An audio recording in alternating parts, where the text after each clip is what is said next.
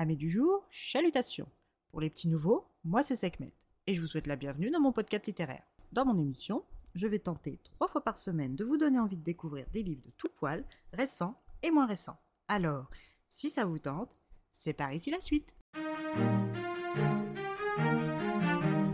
Aujourd'hui, je vais vous présenter Le Quatuor des Smithy Smith, Pluie de baisers de Julia Quinn, publié aux éditions J'ai lu. Dans ce troisième volet, nous retrouvons le comte de Chatteris, Lord Hugh Prentice, Lady Sarah Plenworth, l'une des nombreuses cousines Smithy Smith de Daniel, Honoria Smithy Smith, Elizabeth, Harriet et France Plainsworth, les sœurs cadettes de Lady Sarah, et le détestable marquis de Ramsgate. Il est temps pour moi de vous prévenir que je suis sur le point de vous spoiler les deux tomes précédents. Donc si vous ne souhaitez pas savoir par avance le résultat des badinages respectifs de nos précédents personnages principaux, il est temps pour vous soit d'aller lire le précédent volume, soit d'aller écouter un autre épisode de votre choix en attendant de pouvoir revenir. Maintenant que nous sommes libres de parler, reprenons. Nous sommes à l'automne 1824, soit quelques mois à peine après la retour de Daniel Smithy Smith sur le sol anglais.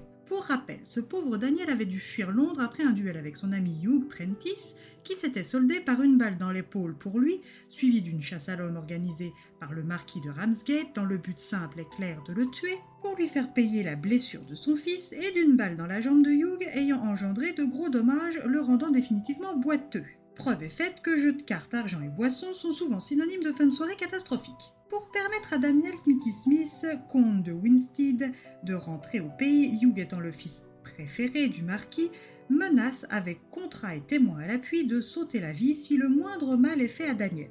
Le marquis, qui n'a comme seul et unique but la transmission du titre, signe bien malgré lui. Il est vrai que Hugh a un frère aîné supposé hériter du titre, il est aussi vrai que Freddy est attiré par les hommes, et ce malgré tous les efforts de leur père.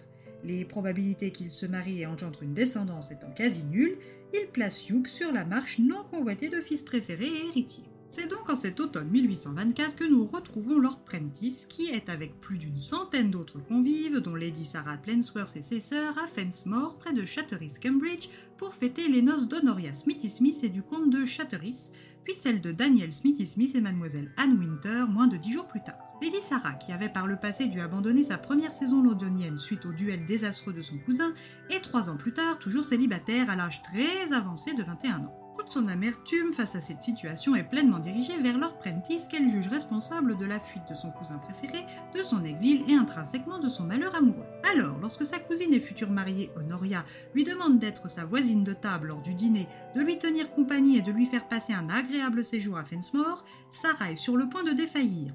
Mais comment refuser cette requête de la future mariée, surtout quand celle-ci est votre cousine adorée Simple, on ne peut pas. Sarah se voit donc confier la responsabilité de cet homme qu'elle ne hait pas, mais on y est presque. Harriet 16 ans, Elisabeth 14 et France 11 ans sont quant à elles ravies d'avoir ce bel homme aux yeux verts près d'elle, et ce malgré sa boiterie et son manque de conversation mondaine. Lady Sarah va-t-elle accepter d'apprendre à connaître Lord Hugh ou continuera-t-elle à lui reprocher son célibat? Les épreuves que la vie ont imposées à Hugh depuis son enfance jusqu'au réapprentissage de la marche suffiront-elles à justifier son tempérament quelque peu asocial?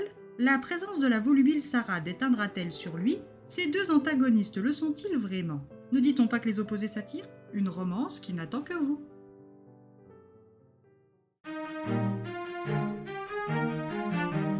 Comme toujours, c'est un petit plaisir livresque non coupable que m'offre Julia Quinn. Que ce soit les Bridgerton ou les Smithy Smith ou encore les Plainsworth, c'est à chaque fois agréable de les retrouver, même si je dois l'admettre, les intrigues manquent quelque peu de ressort et d'originalité. Mais soyons honnêtes, quand on attaque une petite romance de ce genre, ce n'est pas tout à fait ce qui compte le plus. Et bien voilà, j'en ai fini pour aujourd'hui. J'espère que cet épisode vous aura plu et vous aura donné des nouvelles idées de lecture. Si vous souhaitez découvrir d'autres petits bonbons littéraires tout droit sortis de ma bibliothèque, je vous retrouve le jeudi 14 septembre prochain pour un nouvel épisode. Et si d'ici là je vous manque de trop, vous connaissez le chemin sur Instagram, at lectures de Sekhmet. Sur ce, chalut les amis et à la prochaine!